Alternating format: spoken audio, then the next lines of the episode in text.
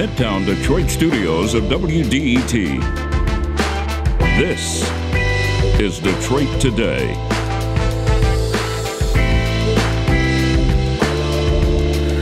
We'll talk today about Detroit's historic municipal bankruptcy and a new documentary that takes a look at how it happened, what happened, and what lessons it contains for other cities. We want to hear from you too.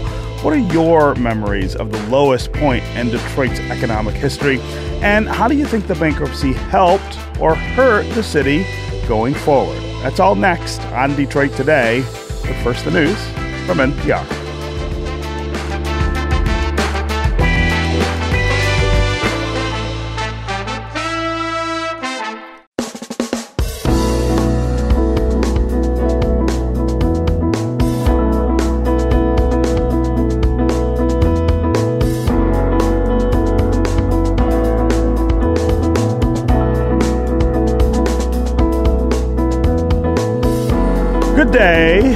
And welcome to Detroit Today on 1019 WDET. I'm Stephen Henderson, and as always, thanks for tuning in. It's hard to believe that it was nine years ago, or it will be nine years ago this summer, that the city of Detroit went bankrupt. Not broke, not struggling, words that we have associated with Detroit for a really long time, but literally bankrupt.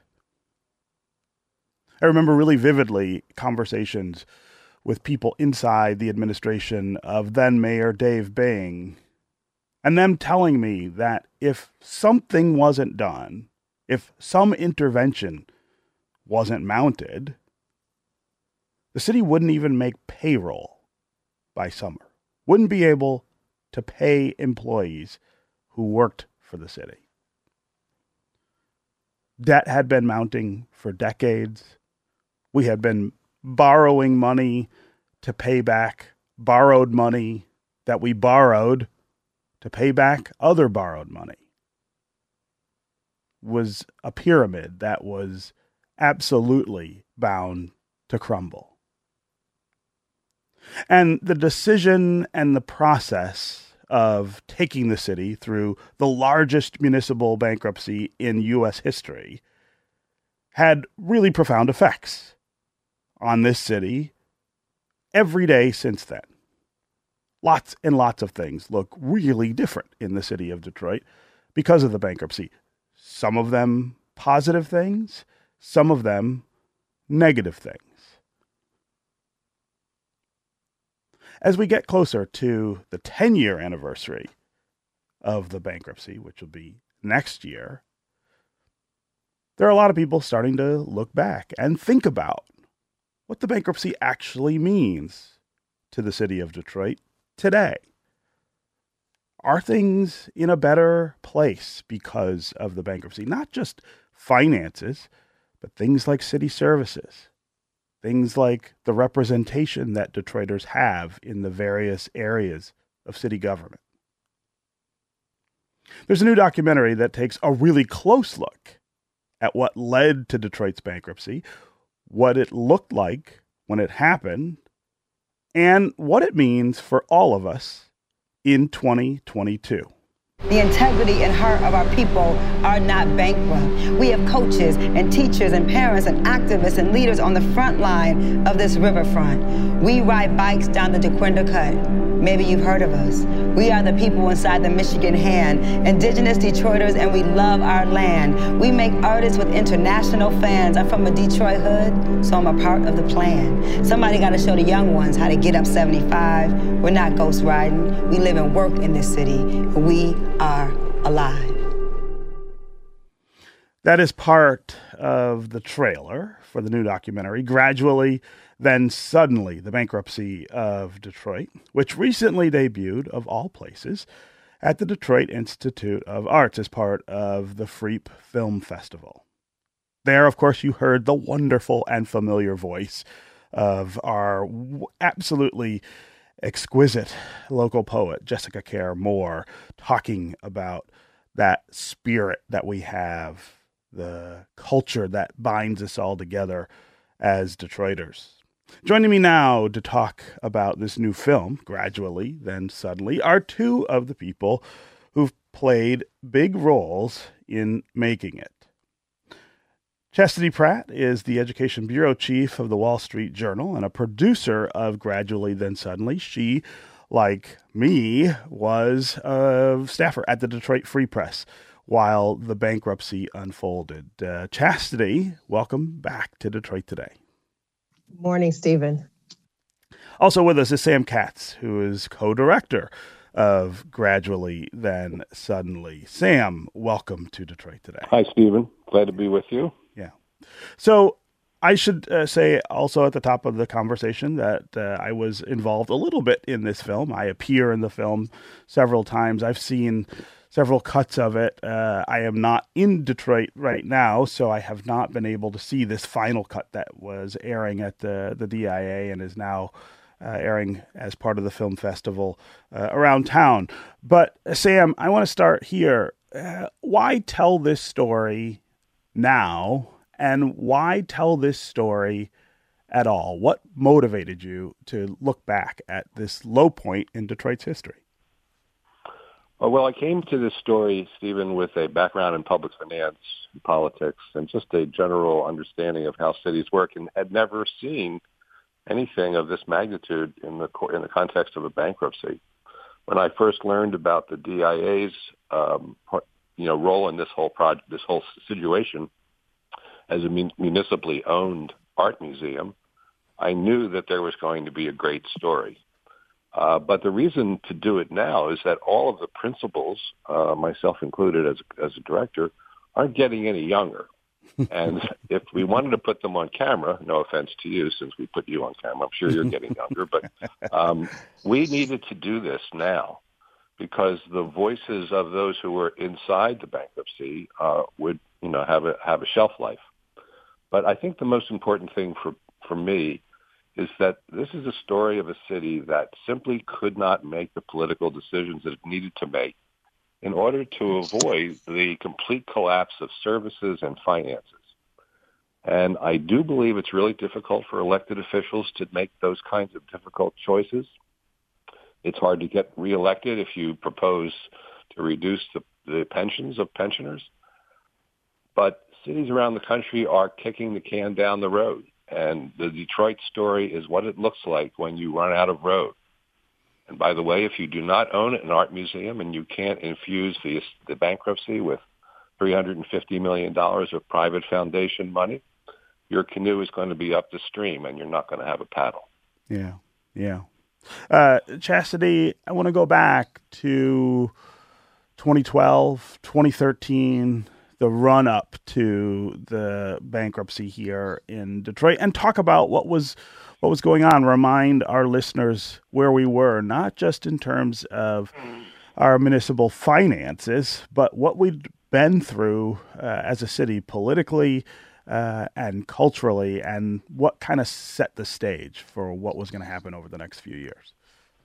I think you very definitely set it up very well, Stephen. We had we were at a space in Detroit where we had experienced decades of erosion, right? Uh, population loss. Everybody knows the Detroit story. It's you know the the the abandonment porn you know was all over the world just all of the abandoned homes and abandoned buildings and the you know the ruin porn that's what we were known for at that time right and I was covering schools at the time. I remember one of the biggest stories I ever worked on was about a girl trying to go to school and she couldn't do it safely because of all of the street lights that were out, right? Mm-hmm, and mm-hmm. then there were, you know, there weren't enough firefighters, enough fire trucks, enough ambulances, and you know, response time was five, six, seven, ten times worse in Detroit than the average response times for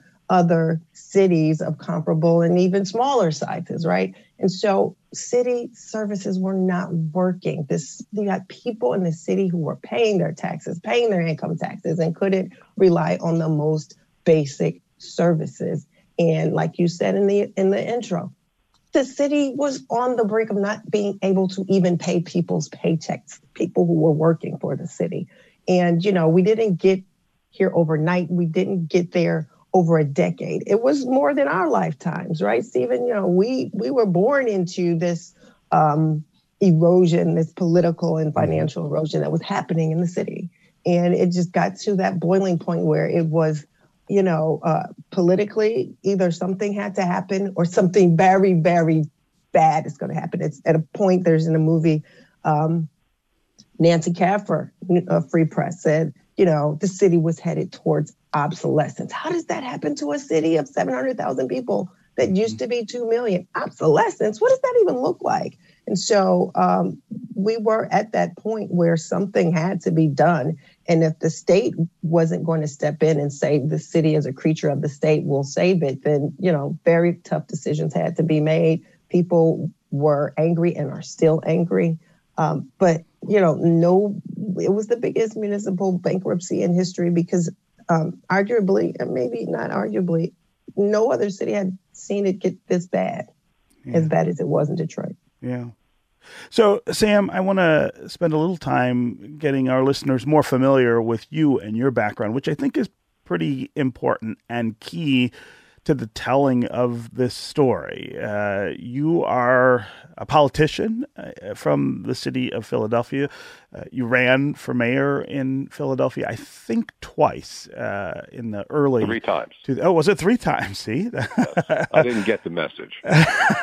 right, um, and and you're somebody who I think of as a real observer of the state of urban America. Uh, that, that not only from your perch there in Philadelphia, but but, but almost from a, a national perspective, this idea of uh, the struggles that uh, that urban centers have, and that in in particular.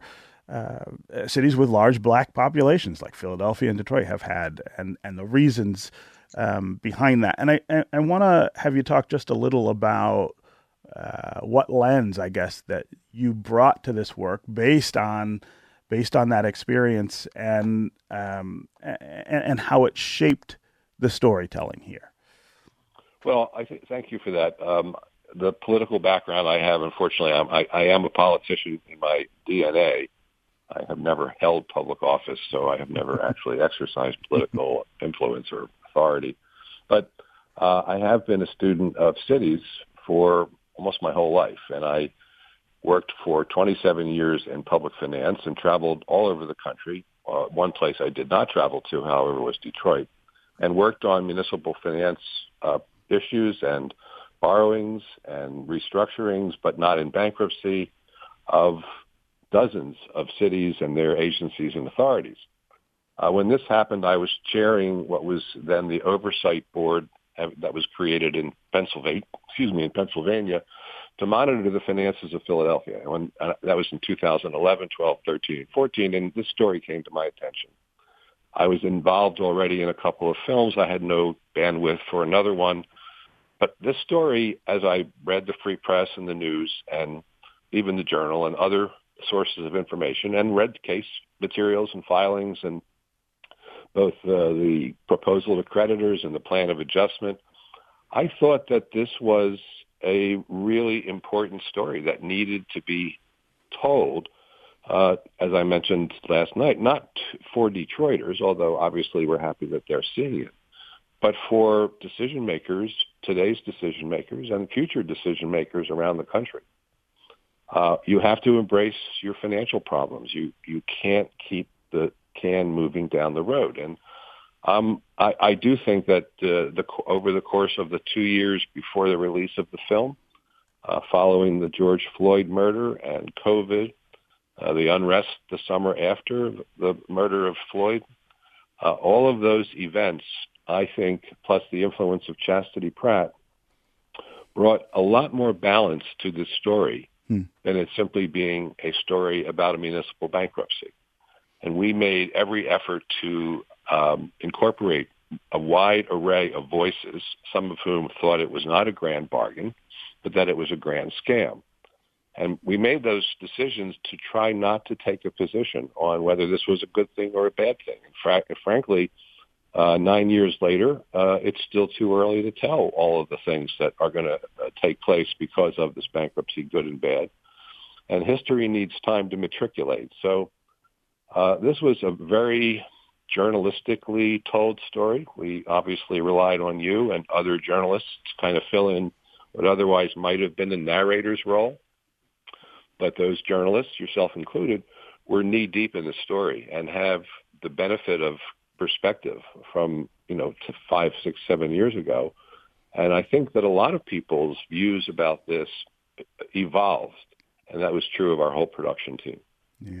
Yeah. If I can add too, Stephen, Go I ahead, think it was very I think it was very important to have a Sam Katz here because, you know, he's very passionate and interested in municipal finance. But like he said, this is a story about Detroit, but it's a general interest story because as we lay out in the film, there are dozens of other cities, there's billions of other unfunded pension obligations out there. Mhm. It's not just Detroit. And um, you know, we as a nation have have to deal with that fact. And, and and Sam coming in, not having a horse in the race in Detroit, not being emotionally connected to this as some of us are. He could look as a third party and say, "Whoa, this is important on a lot of different levels that Detroiters might not actually realize." Yeah. Yeah. I'm talking And I came with. to it, Stephen, just quickly. I came Go to ahead. it. I was a subscriber to the Grand Bargain. I thought, wow, this is really quite something. Uh, and I do think we gave the Grand Bargain its proper proper due. But uh, there were other points of view about how people were treated, Mhm. and maybe not quite as much triumphalism in the minds of a lot of retirees, even those who voted uh, to approve the referendum on reducing uh, retirement benefits and certainly among financial creditors and vendors and unions uh, and citizens. A lot of people uh, felt put upon by this decision and by these actions. Yeah. I'm talking with Sam Katz and Chastity Pratt, two of the people deeply involved with the new documentary, Gradually Then Suddenly, which explores Detroit's historical uh, municipal bankruptcy in 2013. We're coming up on the nine year anniversary of that bankruptcy this summer. And of course, next year will mark a decade uh, since uh, the city hit its lowest financial point. Uh, we want to hear from you as well while we're talking about this. Uh, now that we're nine years past Detroit's bankruptcy filing, what do you think of it? Do you think it was the right thing to do for the city and its residents? Do you think there were other options that should have been on the table or maybe even pursued other than the bankruptcy? Uh, we especially want to hear from you if you're somebody who was disproportionately affected by the bankruptcy. Are you a city retiree? Are you a current city employee? Uh, are you somebody who lives in the city of Detroit and uh, is experiencing life post bankruptcy and can compare it to what life was like before that point. Uh, as always, we want to hear from you on the phones at 313 577 1019. That's 313 577 1019. Uh, but you can also go to the WDET Facebook page and put comments there, or you can go to Twitter and hashtag Detroit Today, and uh, we can work into the conversation. We especially want to hear from folks who still have real skepticism about this entire process. I know there are lots and lots of people who are uh, still a little bitter about the fact that Detroit was forced to to declare bankruptcy, forced through a process uh, that took a lot away from uh, a lot of different people. Uh, we were told, of course, that there wasn't an alternative and that this was the way forward, no matter how hard it might have been. Uh, are you somebody who doesn't believe that, who don't, uh, who, who is not experiencing um, the city today in a way that uh, that confirms that that decision uh, nine years ago. Again, 313-577-1019 is the number on the phones. You can go to social media as well, um, and uh, we can include you that way. Uh, Chastity, I, I want to have you talk just a little about some of the questions just, I just asked the um, the listeners. Um, when you think about uh, all of that's happened, all the things that have happened since then, when you look at this film and what it compiles uh, about what happened and, and how people reacted to it, uh, what's your sense of of what this decision was like and, and whether it made ultimate sense?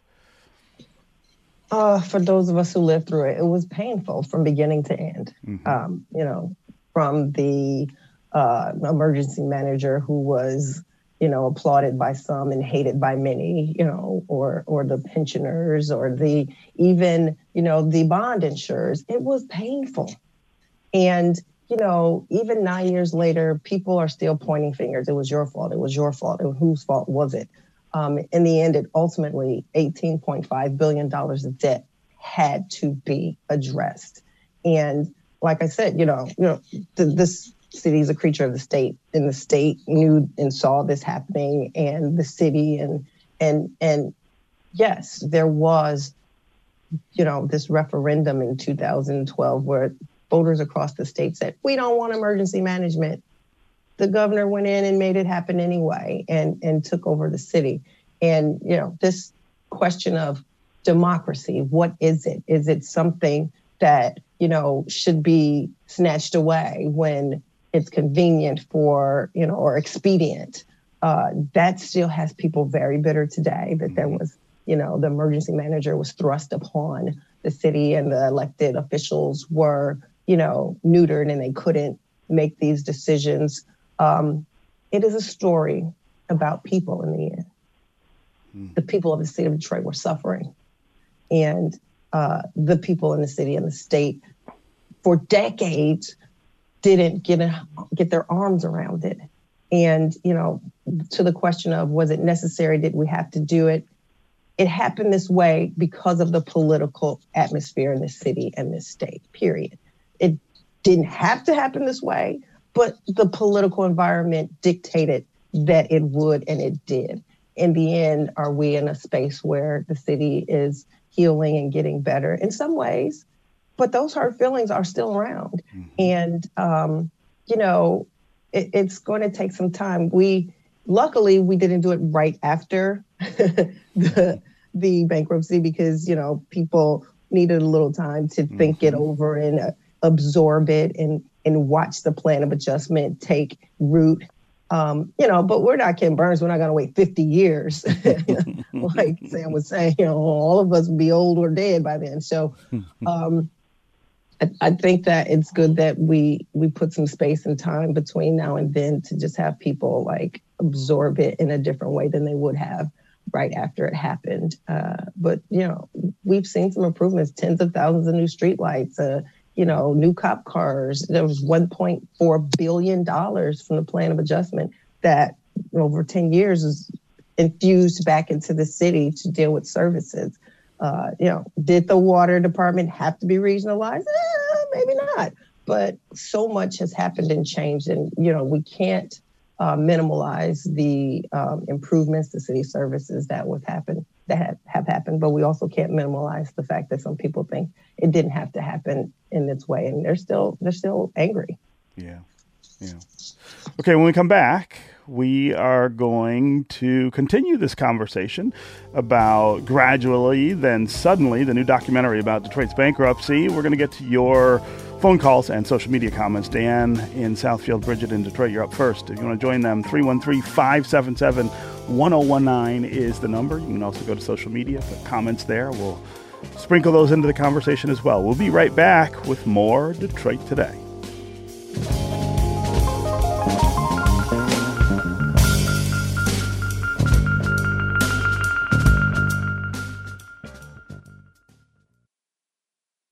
Bringing you news that matters, stories that impact your life, music from the Motor City and around the world. This is 1019 WDET, Detroit's NPR station.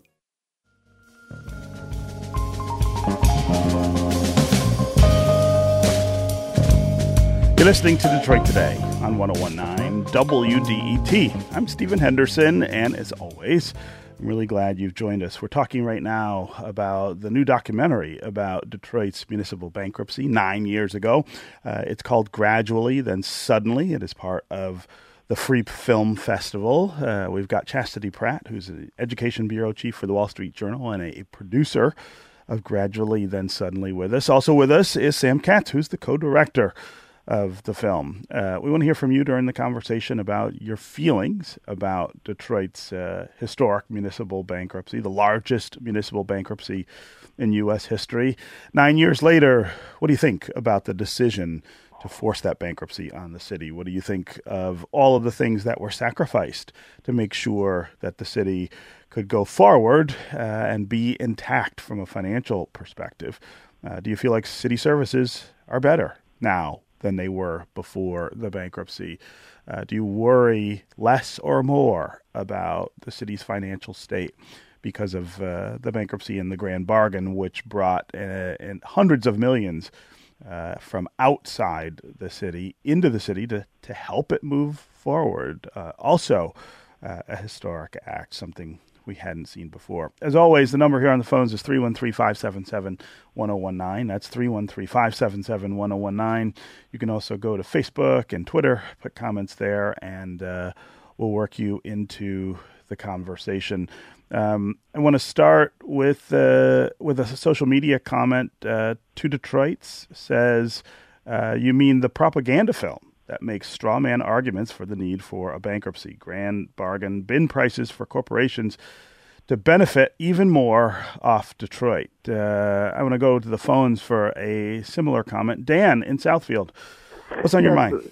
Hey, Stephen, always glad to talk to you. This mm-hmm. is a classic example of the malevolent obfuscation of any responsibility of the people who are really to blame for this. They the now the people who are to blame for it are poor black folks who live in Detroit and are trying to take a bus to get to a job, and and clearly this was an orchestrated event. this didn't happen by accident, and and the fact that this is the accepted the fact that white supremacy never has to pay, never gets the bill for its horrible behavior is sickening to me. Mm. Dan, I really appreciate the call and the the hot sentiments there.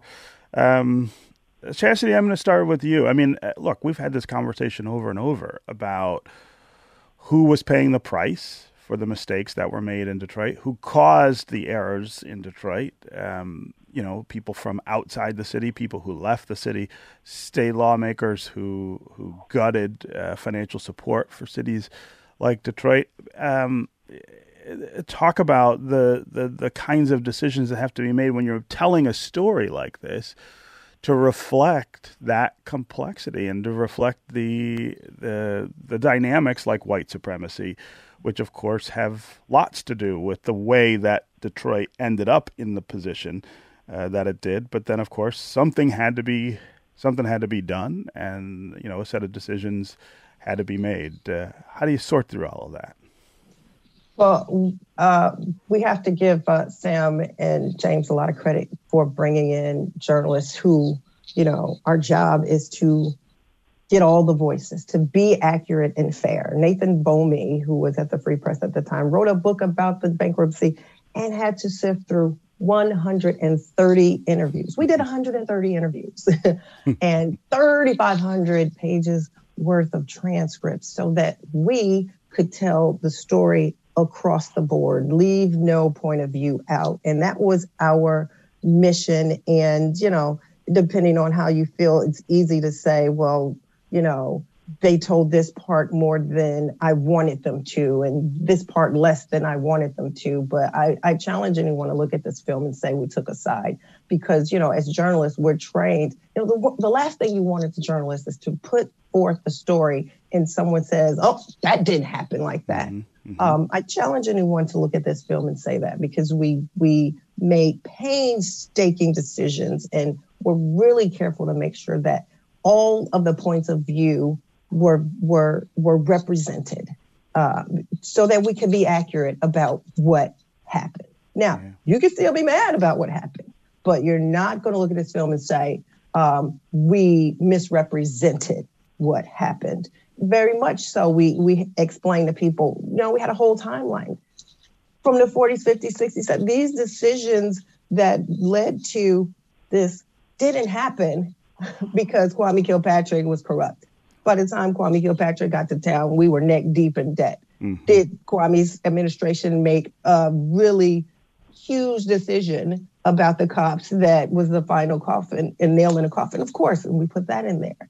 We talk about disinvestment in white flight and middle class black people leaving town and the revenues just going down, down, down, down, down over decades. Revenues going down at a time where the city still had to provide services we talk about the revenue sharing that the state snatched back and the city was so dependent on that's billions of dollars that the city didn't get over time. So you know we uh, and, and sam as a historical filmmaker made sure that the chronology and the history that led to this were all included. And again i, I know that people will still have hurt feelings about this but you know, we had a 95 minute film. It was what, Sam, an hour longer when we started editing.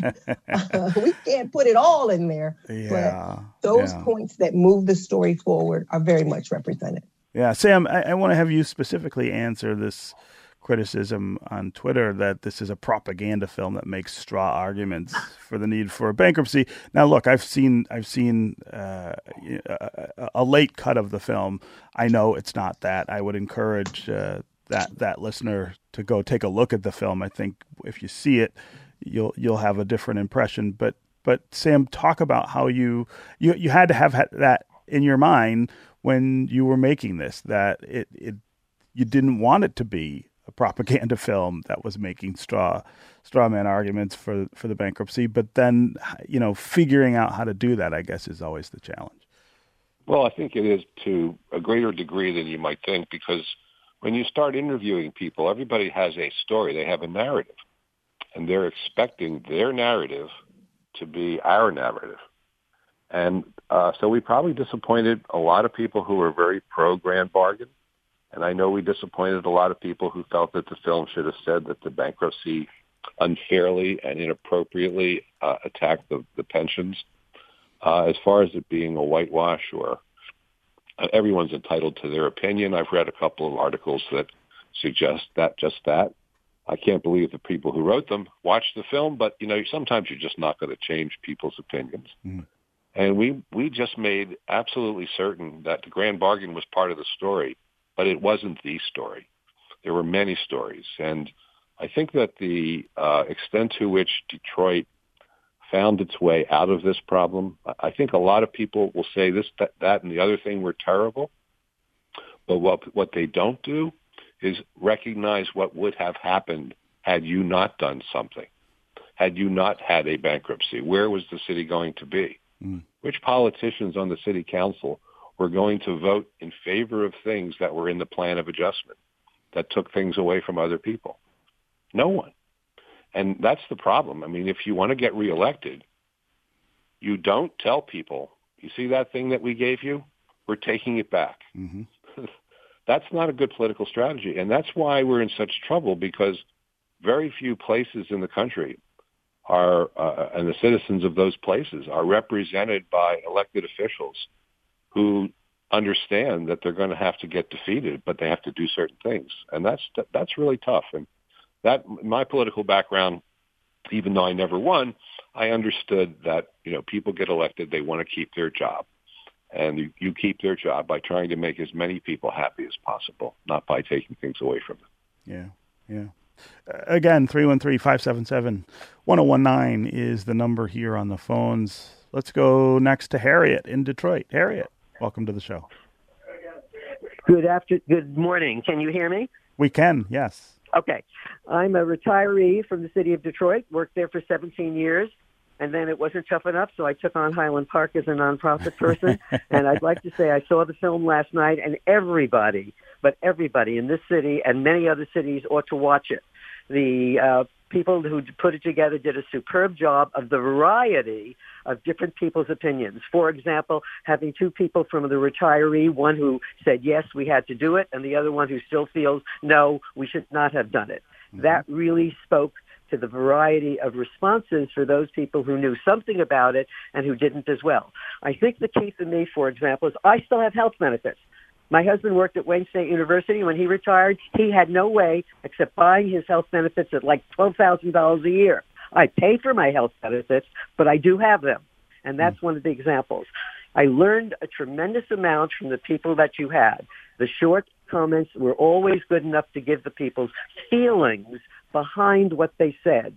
And my compliments to the people who made that film and everyone who can see it especially when it becomes a DVD eventually, should watch it and talk about it with other people, other cities, other places.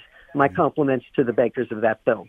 Yeah, Harriet, uh, really appreciate the call and the, and the insight, and especially coming from somebody who was uh, who was a city employee. Uh, quickly, let's go to Bridget in Detroit. Bridget, welcome to the show.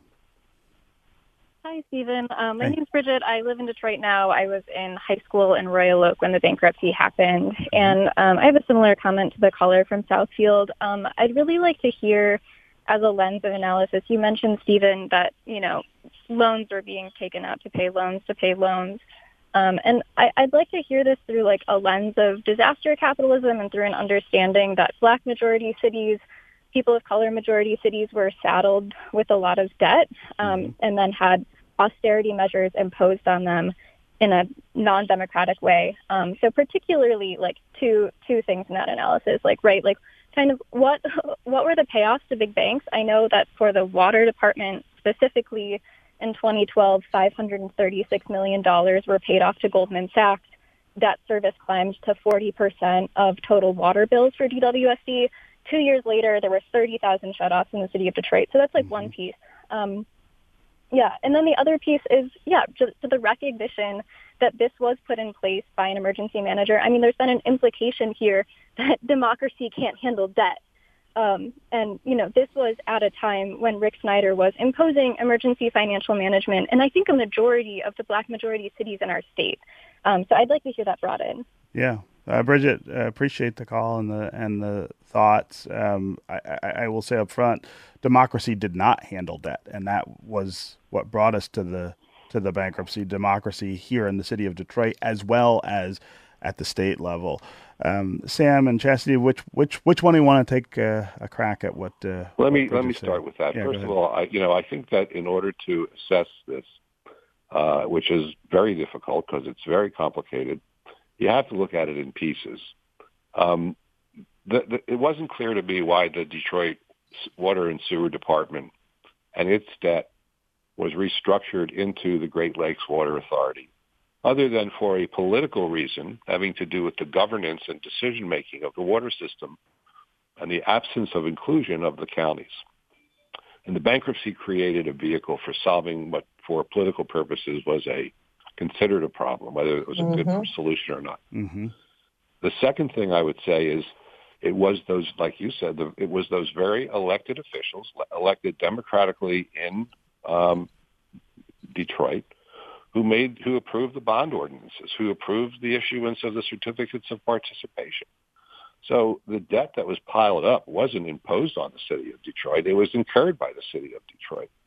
And lastly, again, uh, when when you can't make decisions to uh, address liquidity where there was no money to make payroll when you can't make decisions for service insolvency the city was collapsing around itself what do you do do you just you just say oh we're going to keep control of this and we'll let the same people who never could make these decisions play that role i don't want to argue for the bankruptcy or for the emergency manager uh, this decision I just ask myself the question, what was the other choice? And I don't know. I really, I've, I've not heard anyone tell me, well, other than maybe the state of Michigan infusing the city with a couple billion dollars, which would have required votes in the legislature, and I'm frankly skeptical that that would have been possible. Yeah. What alternatives were there for the city? And I don't know what they are. Yeah, yeah. Okay, Sam Katz and Chastity Pratt. Uh, really great to have you both here to talk about uh, the work uh, of this film and the story of Detroit's bankruptcy. Thanks so much for joining us. Thanks for having us. All right, when we come back, we are going to continue to talk about the financial challenges here in Detroit. We're going to talk about what still faces the city. Uh, and we're going to hear from someone who has been intimately familiar with the city's budget in recent years. I'm going to talk with former Detroit CFO Dave Massaron next on Detroit Today. Stay with us.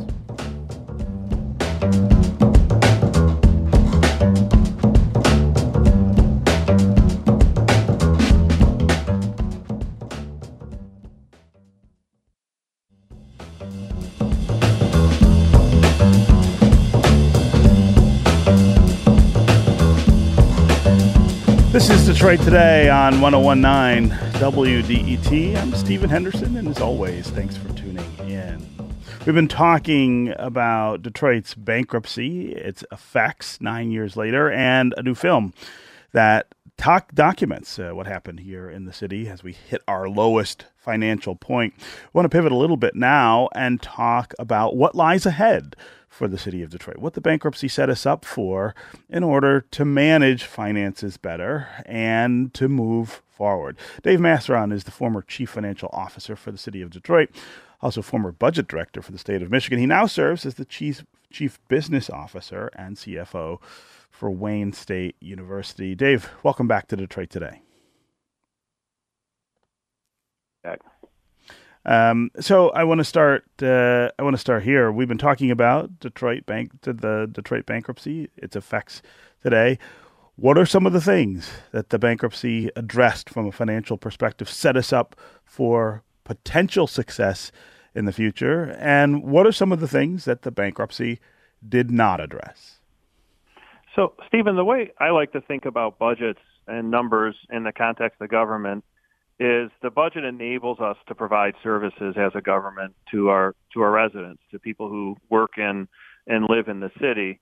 And what the bankruptcy did, most importantly, is it addressed and gave the city resources to address the service in insolvency, meaning the city wasn't able to provide basic day-to-day services, whether that be picking up trash, responding to 911 calls, or even something as simple in every other city as turning on street lights and it provided an infusion of capital and an operating uh, cash flow that would enable it to begin to address those city services in a way that you know the city could better take care of its residents uh, and people who work here.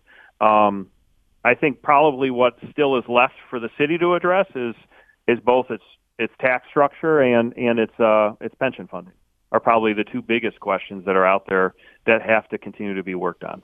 Let's talk specifically about pensions because I believe that that's that for so many Detroiters is kind of the nexus of these questions about the bankruptcy. Uh, the, the the plan of adjustment gave us a break with regard to the pension obligations for a certain period of time. That period of time is going to expire soon. What what will happen uh, when that when that expires? And are we prepared in the way that the framers of the plan of adjustment anticipated we would be to deal with uh, with those new obligations uh, in the future? So yeah, Stephen, the the plan of adjustment gave the city basically a ten year holiday on its legacy pension obligations. Um, and after that 10 years passes, the city's uh, payments to those pension funds dramatically ramps up. Um, I believe the city is prepared in the short and medium term to meet that challenge. I do not believe it was in the way that the framers of the plan adjustment had envisioned. In hmm. fact, much of that, you know, billion and a half dollars that has been referenced uh, of additional investment was diverted um, because the city, led by the mayor and my predecessor as CFO, John Hill, and Council President Jones, and a number of others, decided to begin investing in what's called the pension retiree fund to make sure that the city would have the resources necessary to make those pay- pension payments going forward. And that funding amount, which by the time we reach that 10 year period will exceed a half billion dollars, is what I think is enabling the city to be ready to meet uh, its obligations. I, I think that the plan of adjustment uh, estimates of what those obligations to, were to be were too optimistic. Um, and in this context, I know there was a discussion about democracy. Uh, the city's democratically elected leaders decided to make very difficult decisions and invested in making sure our retirees would be protected going forward. Hmm. Hmm. Uh, I, I, also want to talk about city services, which in the plan of adjustment were due to get a lot of attention, a lot more uh, money than than they had before. I, I, live in the city, of course, and and experience what's different today than. Uh, than was true before the bankruptcy. Has that turned out, though, the way that the plan of adjustment anticipated? Have Detroiters gotten as much as they were supposed to out of uh, out of the bankruptcy settlement? So, Stephen, I think so. I think that the plan uh, has enabled the city uh, to make number numerous investments, whether it be our park infrastructure, whether it be um, the beginnings of major investment in our sewer and water system, uh, so that it is more reliable. I believe a lot of those investments were made. Obviously, at the end of the day, uh, the investment is just dollars, and there needs to be uh, somebody that executes those those plans, and we need to continue to work uh, as a community um, to make sure that we have high expectations of what those services should be.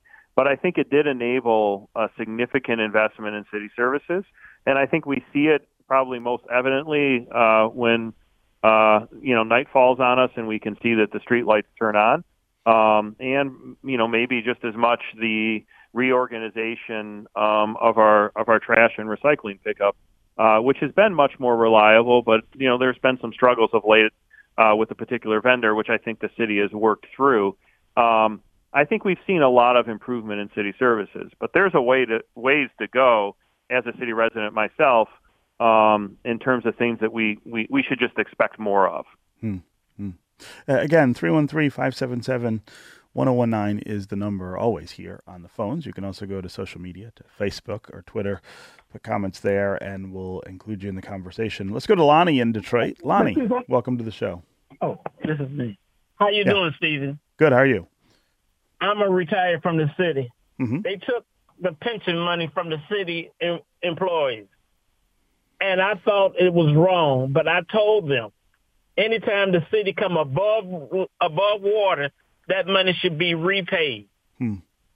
A lot of city workers work hard and diligently. I started working for the city of Detroit in 1968. It was wow. called DSR. Wow. And we yeah. worked hard. And they didn't put any money back into that facility.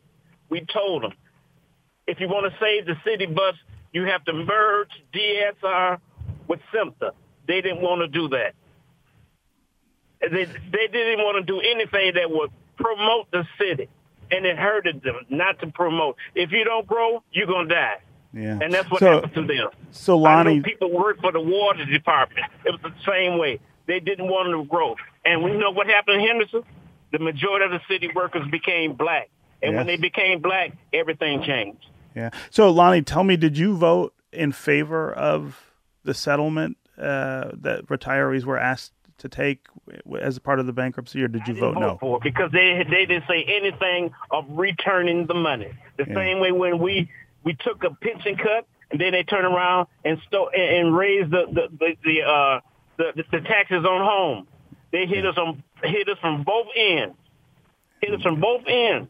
Lonnie, I really I really appreciate the call and that that perspective. I think that's a really important dimension of this discussion. Uh, Dave Massaron, what about this idea of being able to make pensioners whole? I mean, there were lots of haircuts handed out to lots of different constituencies. Pensioners took a, a very big one. Um, if the city gets to the point of doing better, I, I, guess the question is from Lonnie: is is there an opportunity to to help make that whole again? So, so the plan contemplates that as a possibility, but I think the focus of the city right now needs to be making sure the gentleman who just spoke, Lonnie, has what the plan of adjustment provided, and that is secure. And I think that needs to be the focus of the city to make sure that there aren't, you know, that we don't end up in that same position again and mm-hmm. have to go through that same pain. Our pensioners, to, in a large part, are the ones that made the biggest contribution out of the plan of adjustment in total dollar amount because they were the largest liability. And we need to, you know, forever thank them and honor them for that contribution by making sure that there isn't a situation where they face the need to, to lose more of their pensions. And, and that really needs to be the focus. The city is still um, in, in a position where the focus has to be shoring up those reserves so it can mm-hmm. make those payments. Yeah. Uh, quickly, Anthony in Southfield uh, has a question about Proposal A. He says you can't address the bankruptcy without addressing Proposal A. I've only got a minute left, Dave. Can you talk about the growth of revenue and property taxes in Detroit and how key that is to our future? So I, I, I think property taxes um, are not the key revenue for the city. Um, I think we need to find a way to reform our property tax structure overall to bring them down. Mm-hmm. The biggest revenue for the city is our city income tax uh, and our gaming revenue and state revenue. And we really need to focus on attracting more people and more investment uh, to the city so we have stronger revenue from that city income tax. So while I know people are concerned that property taxes don't grow as quickly as they should, mm-hmm. I actually think the city should be looking at ways to reduce the burden, particularly on our homeowners um, of property taxes. Yeah, yeah. Okay, uh, Dave Massaron, CFO at Wayne State University, former CFO of the city of Detroit. Always great to have you here with us on Detroit Today. Thanks for joining us. Thank you for having me, Stephen. That's going to do it for us today. Come back tomorrow when we're going to talk about the troubling history of racism in mortgage lending in the city of Detroit. A very important subject, and what we can be doing to address it. This is 1019 WDETFM, Detroit's NPR station, your connection to news, music, and conversation. We'll talk again tomorrow.